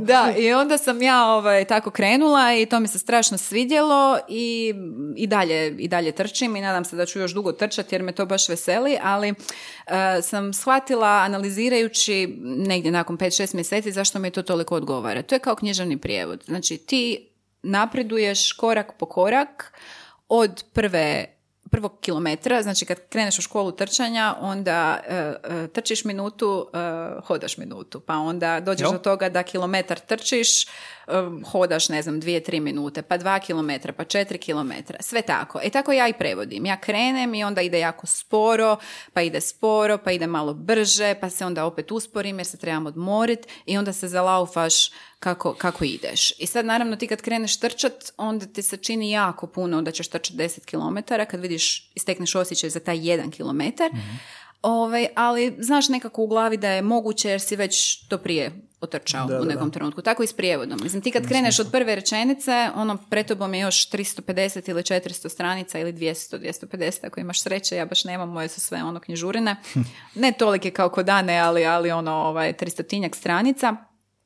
Uh, ti nekako ono, krećeš sa svakim prijevodom kao da nikad ništa nisi radio, s jedne strane, a s druge strane imaš to iskustvo da je moguće i da ćeš, da ćeš uspjeti. Tako To sam da, pitao Anu, a, a sad si mi više manje odgovorila, ali što ti to iskustvo najviše čini? Je li to možda praktična stvar, raspodjela vremena, a, očekivanja brzine? Što to iskustvo najviše, ako nije Iskustvo jezično? ti najviše čini da možeš, meni osobno, da možeš e, brzo i efikasno pronaći ono što ne znaš u tekstu i što ne znaš kako ćeš razriješiti. Znači ja i dalje gledam svaku drugu riječ, važem, uh, razmišljam, znači prethodni prijevod, čak i ako je bio od istog autora, jer ja imam iskustvo prevođenja istih autora, recimo Sašu Stanišića sam prevela tri romana za redom, ja sam u svaki uranjala kao da je novi. Čak sam radila i neke glosare nekih njegovih najčešćih e, riječi, ali to mi ništa nije pomagalo jer novi roman je novo iskustvo, on se potrudio da bude jako različit od prethodnog, tako da sam to jednostavno mogla, mogla zaboraviti. U svako književno prevođenje ja ulazim riječ po riječ. Nema, čak i ako je isti autor, ali dobro, on je različito pisao, ali ako je... Različito je pisao, ali ne znam, evo, ja mislim da je dobar prevoditelj, nesiguran prevoditelj. I ono što meni iskustvo donosi je da sam brza u traženju. Evo, to sam baš nedavno osvijestila, znači ja doista, znači ono neko ono otvori riječnik, pa gle, ja znam točno koji ću riječnik otvoriti, na kojem mjestu ću tražiti, tako da moja traženja traju, ne znam, 30 sekundi možda. Ali tražim. Čak i nekakve banalne riječi tražim. Što ti najviše živcira kod prevođenja? Pa ne, živcir, ne živcira me ništa kod prevođenja, živcira me što nemam više vremena prevoditi, zato što radim druge stvari i onda evo sad imam jedan uh, dnevnik. Mora biti nešto što ti smeta, što ne voliš. Pa ne, ne. Ne, nekad me, nekad me možda frustrira neki autor ili autorica koji jako zakučasto pišu, a ja mislim da bi njihovoj poetici pristajalo da su to možda malo jednostavnije izrazili. To je to. Nekad, me, nekad me živcira što, uh, nemam pojma, neko nije dobro uredio taj roman koji prevodim, jer da je uredio ili uredila bi mogao biti kraći, ali to me ne živcira kod prevođenja, nego me to živcira kod autora. autora. E, znaš šta me živcira? Živciraju me loše napisani tekstovi, ali nisam imala baš sad neko iskustvo prevođenja jako loše napisanih romana, ali sam imala iskustvo, recimo malo prije smo se dotaknuli ovih priča za laku noć za mlade buntovnice, to su bili loše napisani tekstovi. Što to znači? Pa to znači da e, nisu sintaktički bili dobro posloženi, da su rečenice bile prekomplicirane, da su se te stvari mogle ljepše, jasnije i jednostavnije izraziti. To je stil, a i informacije unutra su bile onako dosta dosta površne. Ne mogu to baš objasniti da mhm. slušateljima bude jasno. Bi, Moralo bi se vidjeti, ali nekako mi je bio najveći izazov uh, mislim, neću sad reći prevesti to bolje nego što je napisano jer to ne bi bio prijevod, ali posložiti to na način da budem vjerna, koliko god to bila zloglasna riječ, vjerna izvorniku, da, vjerna izvorniku jer je, to malo je ovaj, zloglasna riječ, već da nekako prenesem i informacije, a ne ogrešim se previše o stilu. Tako da, mm evo, ja budući da se bavim i književnom kritikom, onda si utvaram da znam otprilike procijeniti što je nekako dobro, a što loše napisan tekst. Kad to kažem, onda ne govorim o svojim osobnim preferencijama. Meni se nešto može ne sviđati, ali to i dalje može biti dobro napisan mhm. tekst. Znači, tekst mora funkcionirati ne u mom svijetu, nego u svom mikrosvijetu koji je stvorio. I stvari u tekstu moraju proizlaziti iz pripovjedne logike. Znači, ako pripovjedna logika drži sve te stvari na okupu, onda je to dobar tekst. Meni se možda ne sviđa tema, ne sviđa mi se stil autora ili autorice, ali ne mogu usporiti određenu književnu kvalitetu. Koje je najveće zadovoljstvo onda, s druge strane? Uh. Ili mini zadovoljstvo? Jel osjetiš mini zadovoljstvo nakon prevedene rečenice? Osjetim, osjetim. Kod mene ti to ide u, u slojevima. Ja ti nisam ona prevoditeljica koja ja ne čitam prije. uh tekst kompletan. Nekad ako ide nešto na moj prijedlog, onda naravno ovaj, pročitam, ali moje prvo, moj prvi draft, moja prva verzija prijevoda je zapravo moje čitanje.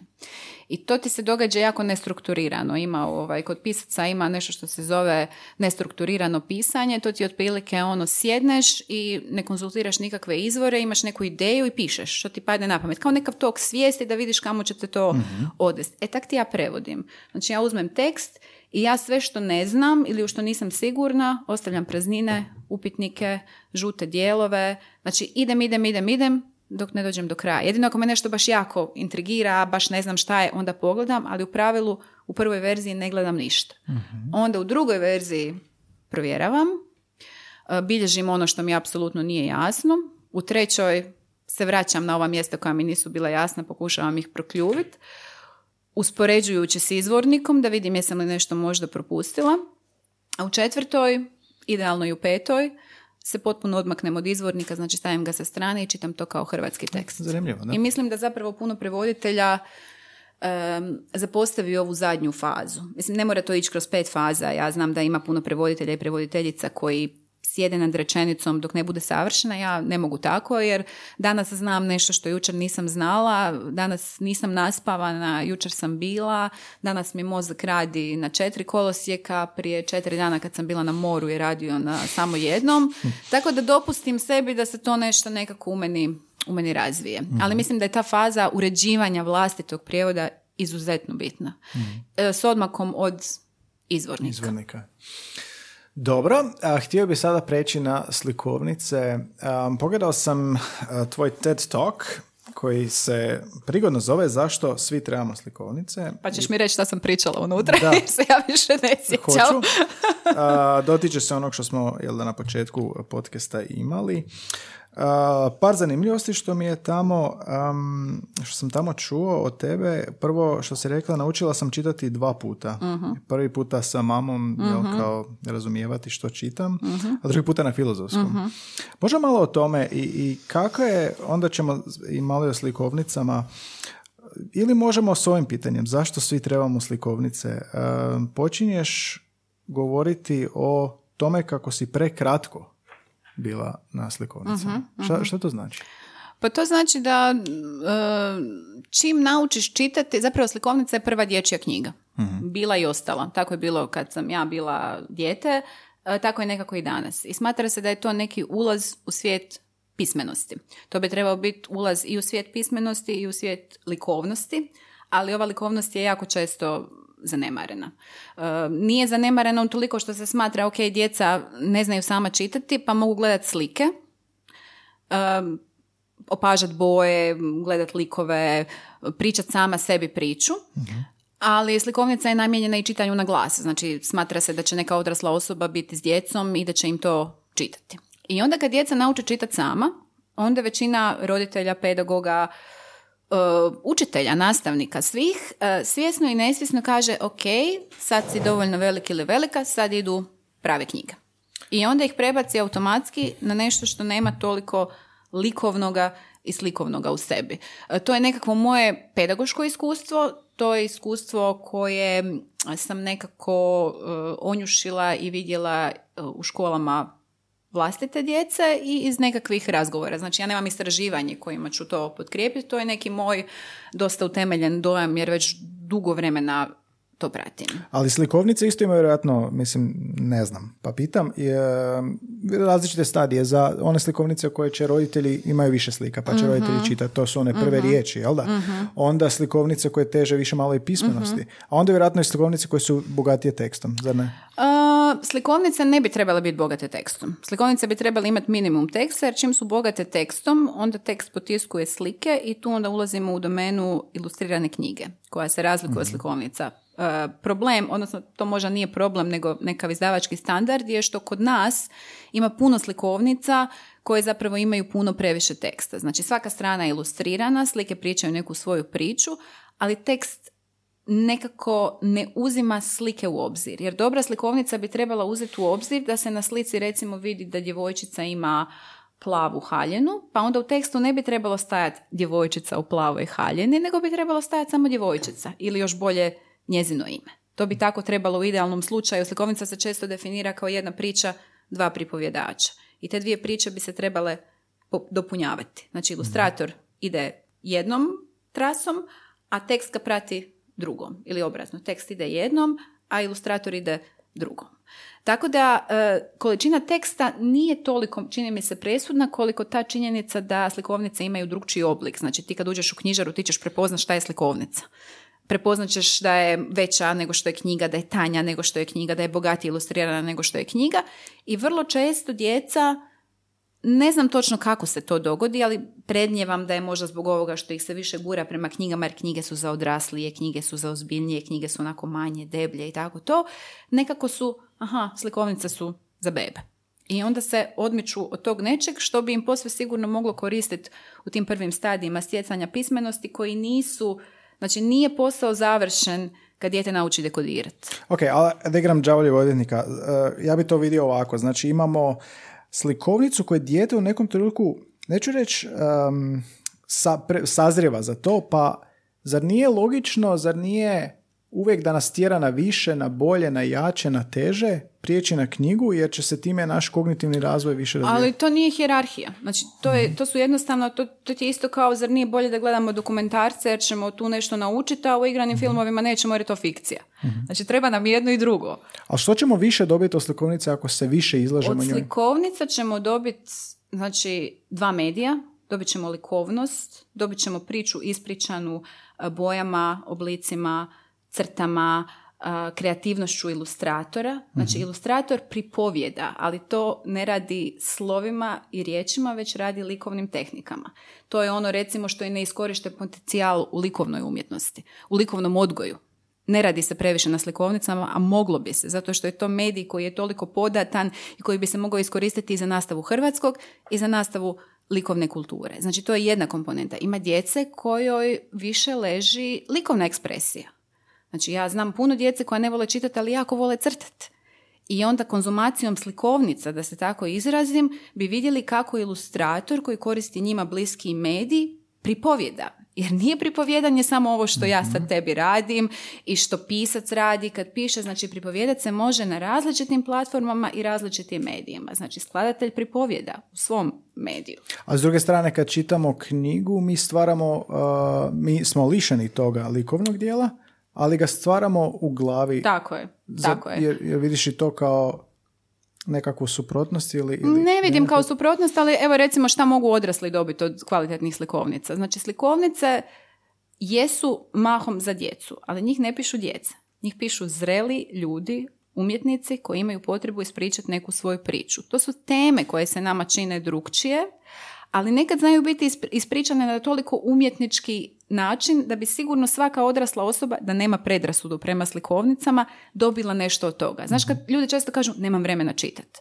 Pri tom misle na romane. Jer svima nam je ono kao čitanje su nekakvi romani od 200-300 stranica. Svi imaju vremena za slikovnicu. Imaš vremena sjest i za 15-20 minuta pročitati priču Kralj koji je zabranio mrak o dječaku koji se bojao mraka kad je bio mali i odlučio je da će zabraniti mrak kad odraste i to je i napravio i ljudima je zabranio mrak i stalno je gorilo svjetlo, stalno je gorilo svjetlo dok ljudi sami nisu shvatili da im baš nije dobro da stalno gori svjetlo. Mhm. A s druge strane, upravo ova slikovnica koju spominjem je i priča o ideologiji, o moći, jer je zanimljiv način na koji je on zabranio mrak. On nije htio doći reći sad će biti cijelo vrijeme svjetlo. Ja vam zabranjujem jer je znao da ljudi neće dobro reagirati na zabrane, pa je onda napravio marketinšku kampanju da uvjeri ljude da je mrak loš. To za djecu. exactly, o tom ti govorim. Evo, ja nisam znao za to, ja to je, to. to ti je to, zato što sigurno nisi nikad otišao u knjižnicu i posudio slikovnicu. Jer su slikovnice za djecu. ja se uopće ne sjećam slikovnica iz života. I znam da su bile, morale su biti. Morale su biti. Ali pa ne sjećam se. Ja se najranije, najranije sjećam Sjećaš se bajki, vjerojatno, da. Da, bajki Emile detektivi Šegar Hlapića. To je mm. najranije što se Ali Šegar Hlapić je knjiga, da. Mislim, to je, to je roman za djecu koji je by the way i dalje u lektiri. Lektira je isto jedno veliko ovaj, područje za, za diskusiju za koje sad nemamo, nemamo vremena, ali da, to je, to je znači evo, šta može, može se dobiti taj likovni dio i ta priča je ispričana u mediju koji će nekim ljudima biti bliski jer imaju tu vrstu inteligencije i tu vrstu senzibiliteta. I jedna zaokružena priča koja je, znači dobra slikovnica ima nevjerojatno slojevitu priču. Slojevito znači da ti kad to čitaš djetetom od 7 ili 8 godina, dijete će to shvatiti na jedan način, kralj koji je zabranio mrak, znači on se boji mraka, može se ja bojim mraka, vidiš kako je on to riješio, a ja kad mu čitam, ja tu vidim moć, ideologiju, vidim Mišela Foucaulta, vidim Vladimira Putina koji je uvjerio ljude da zapravo žele to što je on na kraju napravio. Čeka se većina sliko... Jeste rekla kvalitetna slikovnica? Da, to sam nazvala kvalitetnom slikovnicom, mada je to možda malo dvojben Pa će biti takvih većina? Kako misliš da će biti takvih većina? Mislim, baš ovo što si opisala, da mi kao odrasli koji možda djeci čitamo mhm. to, djeca svačaju to ovako, e, mi onako, da imaju nešto iza nas. Im, apsolutno. Pa, gle, znaš kako sam ja ušla u slikovnice? Zato što sam htjela, znači kad sam dobila prvo dijete prije skoro deset godina, onda sam htjela i dalje biti ja ja koja čita. ja mhm. cijeli život čitam, to sam vjerojatno rekla i u tom TED toku. Ove, I onda sam htjela dijete uključiti u to čitanje svoje, znajući istovremeno da će to biti dobro i za dijete. Jer istraživanja sva je opet ona floskula, istraživanja su pokazala, ali doista jesu da nije nikad prerano djetetu početi čitati. Neki kažu čak i dok je dijete u utrobi i tako to, možda ne moramo baš ići toliko daleko, ali čim dijete može sjest, ono sad ne znam, 4, 5, 6 mjeseci, e, nije mu prerano ili joj e, staviti nekakvu, staviti dijete u krilo i tu staviti slikovnicu i pokazivati. Naravno prilagođeno dobi. To će biti ove prve slikovnice koje si spomenuo s nekakvim oblicima, sa mama, s nekakvim tim glasovima, sa nekim slika, patkicama, vlakovima. Slika i piše Recimo, mm. da. Ovaj, I onda sam ti ja, e, vrlo brzo kako su djeca rasla, onda sam, bilo mi je dosta tih mama i naranača i onda sam počela tražiti kvalitetne slikovnice. U smislu nešto što je dobro, nešto što će zainteresirati mene, budimo, budimo realni. A kako se, kako je prepoznati, osim da je baš čitaš, jel piše nešto primijenjeno za roditelje? Gle, e, u zadnje vrijeme, i to sam zapravo, ja ne, ne znam jesam li to prva počela raditi, ali to je isto nešto što je proizašlo iz moga interesa, kako ja nisam mogla naći mjesta portale, knjige i slično gdje će mi se preporučiti kvalitetne slikovnice. Ja sam počela onda istraživati korpus slikovnica, što prevedenih, što hrvatskih i ja sam počela pisati preporuke. U međuvremenu se onda pojavilo još književnih kritičara i kritičarki, Marija Otfranović, Vanja Kulaš.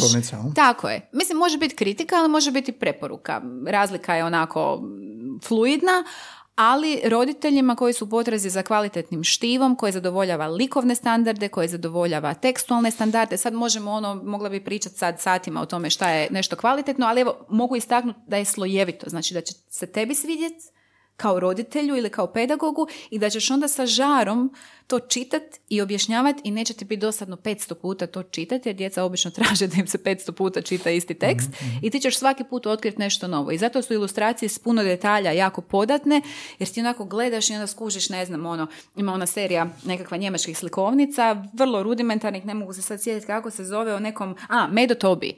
I sad imaš tog Medu Tobije koji ima svoje roditelje, ide u različite pustolovine i ti pratiš u gornjem dijelu slikovnice šta Medo Tobi radi, a u donjem dijelu slikovnice kad malo bolje pogledaš imaš miševe koji rade nešto svoje, znači imaju svoj život. Medo Tobi ide u nekakvu avanturu s djedom razom, a miševi ono spremaju ogrjev, nemam pojma, za zimu. Onda se preslače, onda rade kolače. Tako da tu onako imaš šta gledat, ne znam, sedam dana. To je za moderna vremena, što je to? Jel Za tamo pišeš? moderna, da, pisa, pišem, pisala sam i pišem e, za moderna vremena. Tamo sam prvi put objavila prvu kritiku slikovnica. Kritika ili recenzija, hoćemo tako Ovo reći. je, bila, ovo je bilo pod književnom kritikom, pa možemo to nazvati recenzijom. Mislim, ja uvijek pišem eseje, zapravo. Zašto kažem eseje? Zato što je taj element osobnog meni jako bitan i krećem od sebe i od svog iskustva. E, nekako ja volim čitati takve tekstove. Evo.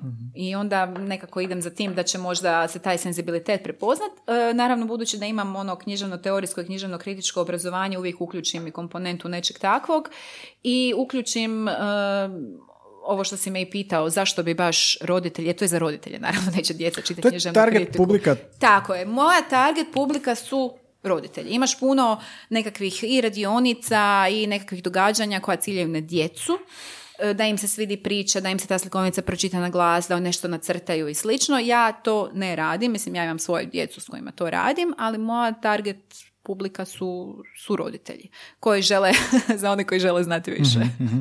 I ovoga, znači tom kritikom zapravo nastojiš, um, kako si negdje rekla, mislim da imam čak zapisano da uh, slikovnice nisu samo dok imamo djecu, nije, nije jedino velika knjiga i roman nešto što se čita. E, da, no? to je ovo što sam spomenula, Da. da. Ono kad kažeš, da se opet vratim tomu, jer ja to često čujem, ne znam kako ti, nemam vremena. Ono, čitao bi ili čitala bi više, ali stvarno nemam vremena. Pa mislim, za slikovnicu imaš vremena. I to je nešto onako kad, kad, uđeš, kad uđeš u tu... Slikovnicu je teško definirati. ona ima tu nekakvu određenu skulpturalnost, ona funkcionira ne samo kao tekst i slika koja je unutra, slikovnica se počinje gledati od korica. Znači, e, korice vrlo često i formati korespondiraju onome što je unutra. Ako je pustolovina, onda je onaj polegnuti format, jer junaci moraju putovati s lijeva Da, na da, da, da, da, desno. da. Ako je koncentrirano na lik, onda ćeš imati nekakav onaj okomiti ili četvrtasti, jer onda je u fokusu lice i razvoj karakteristika. Tako da, ako je jako mala, to je onda s nekim razlogom. Ako je jako velika, isto je s nekim razlogom i neka poruka uh, teksta koji je unutra, ilustracija je vezana uz tu veličinu. Kad čitaš djecom ono, koja su ti u krilu, onda je bolje da je naravno veće, da mogu i djeca gledati, da ti možeš gledati. Tako da to je umjetnički predmet. Ne samo tekst i ne samo ovaj, ilustracija. I na umoru tih koje si sve recenzirala, na koliko si ih e, naletila koje su ti se sviđale prema svemu tome što smo sam pričali? Pa dosta. Jesu li to strane ili E, naše? da, to je dobro pitanje. Znači, ja sam kao prevoditeljica, jel, nekako uvijek bila u potrazi za stranim slikovnicama, a, ali sam a, se dosta upoznala i s našom produkcijom, jer sam mm, već par godina članica povjerenstva za izbor e, najbolje hrvatske slikovnice, ovaj, Ovca u kutiji. Um, I onda, da, ovca u kutiji, to je po malom princu. to je fora. Da ovaj. Da, nije, nije još. to je ovaj dobra ideja za sljedeću. E, tako da sam dosta upoznata s produkcijom i ne mogu sad generalizirati. Ima ovaj, na jednom i na drugom polju i, i jednih i, i drugih. Em, jedino što kod ovih prijevodnih e, je još treći autor u igri, odnosno autorica, to je prevoditelj ili prevoditeljica. I to je nekakav moj fokus rada i interesa jer ovo što sam sad tebe pokušavala uvjeriti Da, da, da. ti ispričat, to pokušavam uvjeriti naše kolege ovaj, i kolegice prevoditelje i prevoditeljice da prevoditi dječju književnost nije na brzinu i nije nekakva marginalna zadaća koju možeš ubaciti ono kad imaš dva sata slobodnog vremena, već je to zahtjevan posao jer prevoditelj mora uzeti u obzir eh, i likovni dio i tekst koji mora biti moguće pročitati naglas, koji mora zadržati stil i ritam. Tako da ti ja kad prevedem slikovnicu, moji prvi čitatelji su moja djeca, ali nisu oni moji čitatelji, nego ja čitam njima. Beta čitatelj. Tako je. I onda ti ja čitam njima i onda već kad čitam to na glas sama skužim dosta stvari koje treba promijeniti, ako je nešto nezgrapno, ako riječ nije dobro odabrana, ako je narušen ritam i slično, a vrlo često mi oni kažu mama to ti niš nije dobro, moraš, moraš Da, da, da. I mogu ti reći da su nekad, nekad su u pravu. Kritičari, književni kritičari. kritičari. Da, da. I to isto edukacija ide od malih nogu. Imam jednu zanimljivu anegdotu, budući da evo Društvo hrvatskih književnih prevodilaca je davno shvatilo e, da je razvoj publike e, užasno bitan, da to tako nazovemo, i da su škole mjesta gdje se grade čitatelji, budući čitatelji koji će biti svjesni važnosti književnosti uh, ponajprije, a onda i važnosti prevoditelja, tako da imamo dosta sad projekata koji uključuju suradnju sa srednjim i s osnovnim školama, ali e, nije prerano početi ni u vrtiću, jer ja budući da jeli, nastojim uključiti svoju djecu u ono što radim u skladu s godinama, onda mi kad čitamo slikovnice, onda idemo do impresuma, onda im ja kažem vidi što je neko napisao, neko je nacrtao, neko je preveo. I onda je moj sin ovaj, to mi je njegova teta u vrtiću pričala, jedan dan me dočekala kad sam se vraćala odnosno kad sam dolazila po njega i onda je rekla moram vam nešto ispričati. Danas smo čitali slikovnicu, ne znam koja je bila u igri i ja sam sad rekla djeco, E, čitat ćemo tu slikovnicu, napisao je taj i taj, krenula sam čitati, a David, moj sin, je digao ruku i rekao je, oprostite, niste rekli koju je slikovnicu preveo. Kakav ponos, da, mamin. i zamisli, i zamisli, mamin ponos, ali tu je bilo još desetero djece ili koliko već koji su čuli da neko, ono, actually prevodi slikovnice, tako da nekom je sigurno, sigurno ostalo. Da, Dobra, fore. Da. Fore, fore. To su te male pobjede nekakve i nešto što e, ti ono navuče osmijeh na lice, a i nekako te tjera da ideš dalje ovaj, sa odgojem i obrazovanjem. Jer, evo, I razvija nekako... svijest o prevoditeljskom poslu. Apsolutno, apsolutno. Jer ja koliko god htjela se identificirati isključivo kao prevoditeljica, evo, ovaj, možda, da, nekako ne, ne, mogu se samo tako identificirati, ali sebe nekako tako najviše vidim. Uvijek dolazi ta pedagoška komponenta u igru, tako da prosvjetiteljska ovaj, mhm. uloga je izgleda u mom radu jako bitna sad kad gledam šta sam sve radila i na koji, na koji mhm. način. Znam da smo rekli da nećemo lektirama i nećemo, ali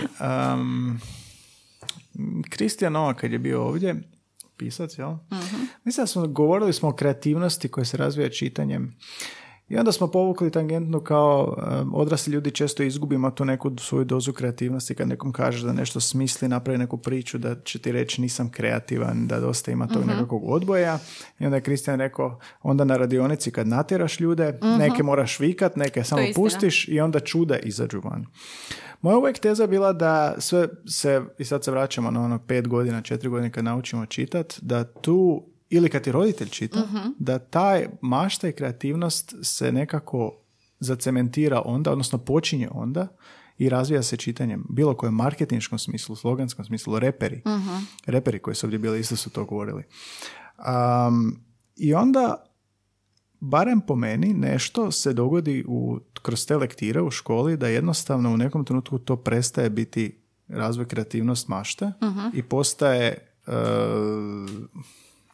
Možda ono što se rekao drugo čitanje, više analiza teksta, bilješke, uh tipa recimo ono dnevnik čitanja, kao vodiš uh dnevnik čitanja, to mi je ono absurdno, ali um, jel imaš osjećaj da kroz te lektire izgubimo nešto zbog čeg smo počeli čitati? Apsolutno. Ali to nisu samo lektire, to ti je još i ta nekakva dob um, u kojoj djeca zapravo zbog ostalih interesa, zbog puberteta, zbog odrastanja, zbog toga što ih svijet preplavi u svakom smislu, to je negdje možda od desete godine pa na gore, ta granica se pomiče, prestanu čitati bilo šta. Znači nije sad stvar u lektiri u tome što će oni čitati možda Šegrta Hlapića ili Vlak u snijegu pa će im to biti nepronično jer je vokabular Ivane Brlić Mažuranić i Mate Lovraka ovaj, zastario i ne mogu se povezati s tim iskustvom da djeca vlakom idu na nekakav ovaj, izlet ili da imaš nekog Šegrta. Mislim, moja kćer pitala šta znači Šegrt ono kad je krenulo sa Šegrtom Hlapićem što je bilo legitimno, legitimno pitanje. Znači oni gube, gube interes. ono što je problem je što treba biti svjestan da je to ta osjetljiva dob i tu se treba ekstra potruditi. Znači, ja mislim da je uloga roditelja, učitelja, knjižničara, na kraju krajeva, presudna, apsolutno, u svakom poticanju čitanja, a posebno u toj osjetljivoj dobi. Znači, treba im nuditi različite sadržaje i dati im da oni biraju. To je isto jedna od ključnih stvari. Ja mislim da bi svaka lektira trebala uključivati jedan udio osobnog izbora na koji se neće gledati s visoka i reći to ti je bez veze, zašto si to odabrao ili odabrala, zato što je isto tako jedan od ključnih prediktora čitanja ta motivacija. Znači mora postojati faktor motivacije, mora postojati faktor toga da imaš nekakvu kontrolu nad time što radiš i moraš vidjeti razlog zašto to radiš. Ako od ovog trećeg vidjeti razlog zašto to radiš, ja doista duboko vjerujem da ne postoji materijal s kojim ne možeš nešto napraviti.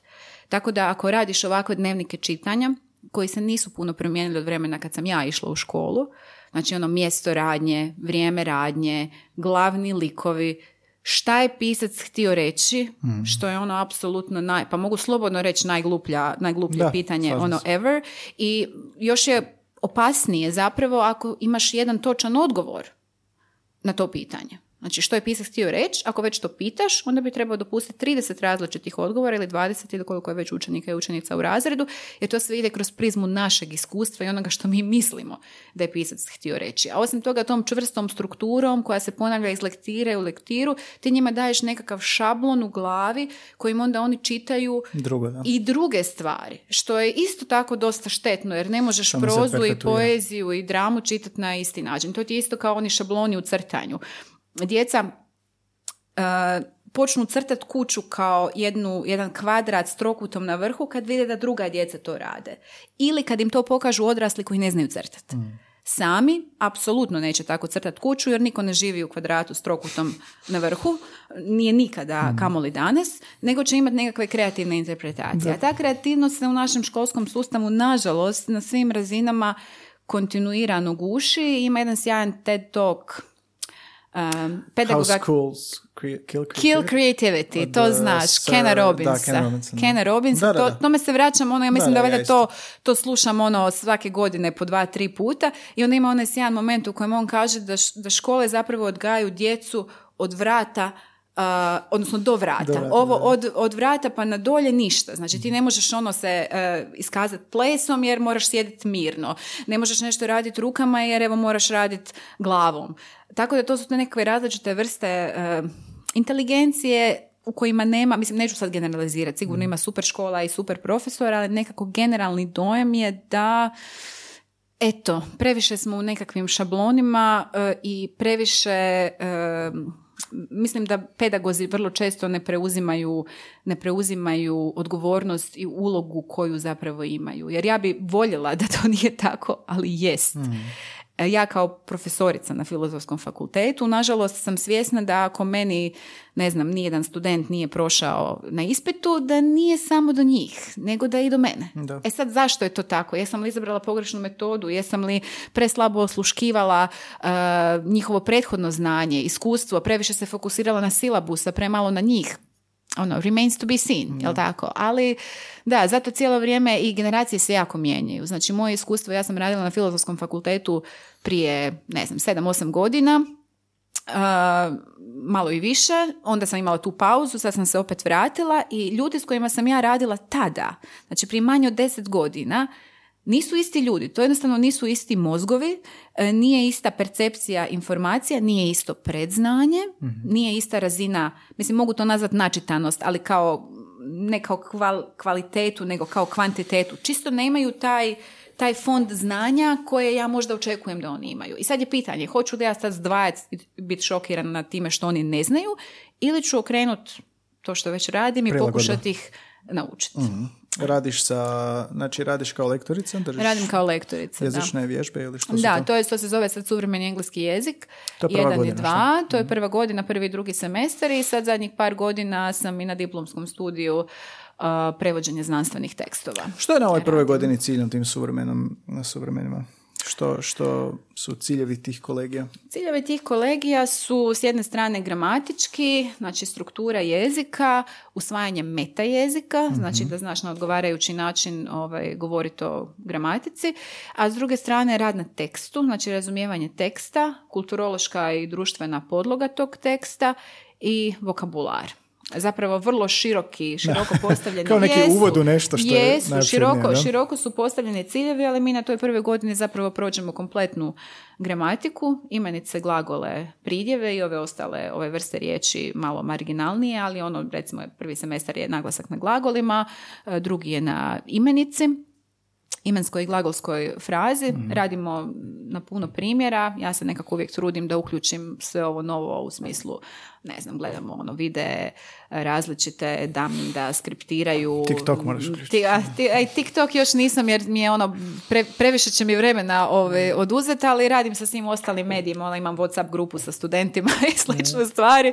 Ono, ne poričem doista, nisam ono neki ludit koji kaže ne želimo ništa digitalno, ali ono što im stalno govorim je e, odgovor na sva moja pitanja kako ću ovo, kako ću ono, je čitanjem. Doista. I zato sam poprilično očajna kad čujem da mi dolaze studenti i studentice. Mislim, ljudi su prije upisivali filozofski zato što su voljeli čitati. To je bila neka početna postavka. Nisi mogao ne, ne znam ko bi nekad išao na filozofski fakultet, na filološku skupinu, a da ne voli čitati, da ne voli provoditi vrijeme s tekstom i s knjigom. Danas to više nije slučaj. Danas ljudi dolaze studirati anglistiku jer, eto, znaju engleski pa će ga još malo usavršiti, a ja doista nisam još prokljuvila način na koji mogu podučavati jezik bez čitanja.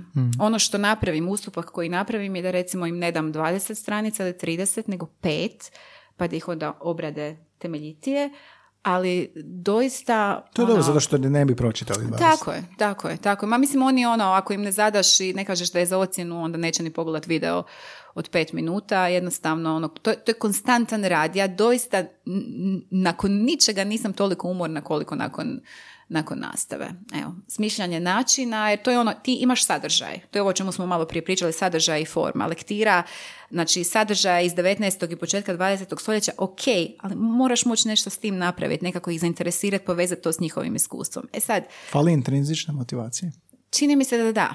Čini mi se da da, ali ja nekako još živim u toj iluziji da to nije ireverzibilno, da se tu nešto može napraviti. I za neke se doista i napravi. Neke doista uspijem, uspijem ih dobiti da ih zainteresiram, da ih zaintrigiram, da im pobudim to nešto, a ovi neki drugi, To, eto. tog se ja sjećam s faksa. Znam da ja sam, ovo je što si rekla baš za čitanje, ja nisam, neću reći nisam volio čitati, nisam čitao, Mm. baš u duhu ovog što smo ranije govorili. I onda sam zavolio više čitati na faksu. Mhm. Ali sjećam se jezičkih vježbi, sjećam se svega toga da je bilo, intrinzično sam bio motiviran za jezik, barem dovoljno da sve ono što profesori naprave mi je bilo zanimljivo. Mhm. A jel imaš osjećaj da studenti, mislim obaj prevedemo u prvoj godini, samo ti si na filološkom um, smjeru, a, jel imaš osjećaj da se, s- mislim, ok, ja znam engleski pa studiram jezik, ali ja ne bi upisivao jezik bez da apsolutno volim sve što nudi ili barem onaj većinu Mm. Oni ne znaju šta studij jezika uključuje, imam osjećaj, što je dosta onako zapravo iznenađujuće jer informacije su dostupne. Dostupne su informacije iz prve ruke, budući da su ljudi povezani ono kao nikad prije, ono we are never alone, doista. Uh, we are never alone, znači nikad, uh, nikad nismo sami, ali smo uvijek negdje drugdje. To je isto zanimljivo, jer uvijek si ono, znači ja sam Da, da, sad da, tu s tobom i prisutna sam, mobitel mi je u torbi, ali čim smo na kavi, ja ću imati mobitel na stolu pa ću onda četati s nekim ko nije tu. Ovaj, a, znači, informacije su sve prisutne i sve dostupne, ali to ne znači da ih oni konzumiraju i ne znači da ih konzumiraju na odgovarajući način. Ja to vidim i po upitima ono kad je prvi ispitni rok koja su naša prava. Mislim, sve je napisano, sve moraš moći It's in the fucking syllabus. U svemu, u svemu i posvuda i isto tako i u glavama i u iskustvima vaših vršnjaka. A, tako da ti ja mislim da oni zapravo ne znaju šta to točno filologija i studij jezika jest. Ja moram priznati da nisam ni ja točno znala kad sam upisivala, ne znam kako ti, nije mi bilo jasno, ali čim sam vidjela sam to prihvatila kao To, tako to, to, je. to, to. Znači ja sad to moram svladati, naravno da ću morat, ne znam, fonetika i fonologija me nisu zanimale, ali mislim to je ispit koji moram položiti da mogu ići polagati neki sljedeći ispit. Oni imaju, znači to je ta generacija koja nema strpljenje, nema koncentraciju, to je to što su ti digitalni mediji i to okruženje socijalnih medija donijeli, znači vrijeme, strpljenje, koncentracija. I ta stalna potreba da im bude uzbudljivo i zabavno. Jer ako sam ja sa tebi dosadna, mi smo na kavi, mislim sad ako sam ti dosadna sad ne možeš ništa jer jel snimamo, ali a, mi smo na kavi, ja sam ti dosadna, ti ćeš uzeti mobitel i svajpat ćeš po nečem tamo i tražit ćeš si zabavu na mobitelu. Fubbing. Tako je, fa- e da, da, to sam nedavno, to sam nedavno naučila, ovaj, šta to znači. Ja, je, phone, sna, phone snubbing. jel? Phone snubbing. snubbing. Jer sam si to zapisala, ovaj, nekako nisam bila ovaj, sigurna šta je sad ono, onda sam skužila da je phone snubbing. Da, da. Znači, gledaš me u oči, a ispod stola Znaš ovaj, to je zapravo naporno. Sad, e, zbog tog sveg posljedica tih, sve što si rekla, jel da, sad se ti moraš truditi da bi svakih pet minuta mijenjao aktivnost, ne bili, da te ne neko izgubio min- minimalno koncentracije, što je Da, prije bilo ja- nama urođeno. Tako je. Mislim, ja to ne radim. Ja moram priznati, ja to ne radim ni s djecom, ni sa studentima. Ja njima pokušam, ja pokušavam eksplicirati svoje metode podučavanja. Znači, ja njima kažem, učit ćete stvari koje će vam biti u startu dosadne. Probajte naći nešto zanimljivo u njima. Ako ne nađete, ono, sorry, mislim, morate naučiti jer ne možete proći ispit. Ovo nije kulturno-umjetnički program, ovo je studij, ja ću se potruditi da budem ono pristupačna, možda na momente i zabavna, ali glavni nam je cilj da naučite. Da. I tako s djecom, tako s vlastitom djecom, tako i sa studentima. Jer ja doista ne vjerujem da djeci cijelo vrijeme, evo sad ću se vratiti djeci, a ne studentima, da im cijelo vrijeme treba biti zabavno. Znači njima mora biti dosadno u nekom trenutku, jer u takvoj vrsti dosade se rađa i kreativnost i rađaju se ideje, jer ako ti je cijelo vrijeme mozak zauzet nekim tamo, ne znam, shortsima na YouTube-u, ti nemaš kad ono formirati misao, završiti misao, razmišljati svojom vlastitom glavom. I u tom, ovo što smo pričali ovaj, prije nego što si počeo snimat, razgovor je užasno bitan. Ali ne ovaj fubbing, nego razgovor bez mobitela. Da. Bilo kakve vrste, koncentracija na sugovornika, um, vježba u formuliranju vlastitih misli, argumentiranju vlastitih misli, jer u tome se rađaju ideje. I rađa se empatija, što je užasno bitno. To je Jako zapravo bitno. glavni cilj poticanja čitanja, tog cijelog pokreta zašto djeca trebaju čitati što više. Zato da prožive neke svjetove i neke emocije i doznaju neke stvari koje još u životu nisu iskusili. Možda ih neće ni iskusiti, možda nećemo nikad ovaj, ići, ne znam, na Novi Zeland, ali ćemo vidjeti kako ljudi tamo žive jer je neki lik u nekakvom romanu e, čiji setting nam je poznat jer ima tu puno univerzalija, je bio na Novom Zelandu i bilo mu je to i to. Tako da mislim književnost nam omogućuje da proživimo ovaj, puno života i baš mislim zapravo da ima i drugih načina da se proživi puno života, ali evo ovaj je meni najbliskiji pa jedino o njemu mogu, mogu govoriti. Da, odlično. Baš mi se sviđa ovaj zaključak. Um, za kraj imam pitanje koje pitam sve goste, a ako si slušala već, vjerojatno si i promislila o odgovoru.